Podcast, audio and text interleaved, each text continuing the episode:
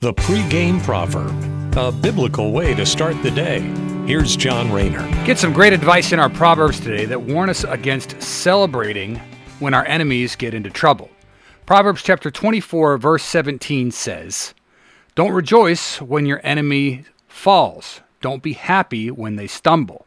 Now, that can certainly be an easy trap to get into, right? Because our enemies like to gloat and mock us, so why wouldn't we want to gloat and mock them back when they finally end up stepping in it?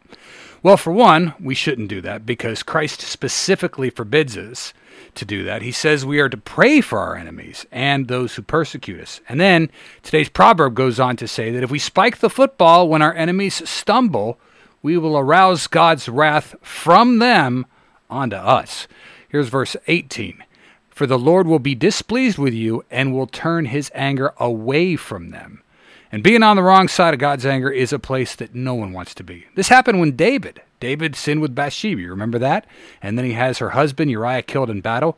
Well, David's own son after that tries to have David murdered, and then God ends up taking the son that David and Bathsheba had. It's quite a drama. And it's hard to think of a darker place to be than when God is angry with us. So, the moral of today's proverb is as tempting as it might be to rejoice when our enemy stumbles, we shouldn't because Jesus forbids it, and God tells us in His Word today that He will turn His anger from our enemy onto us. Thanks for listening. Have a great day. Take care and God bless.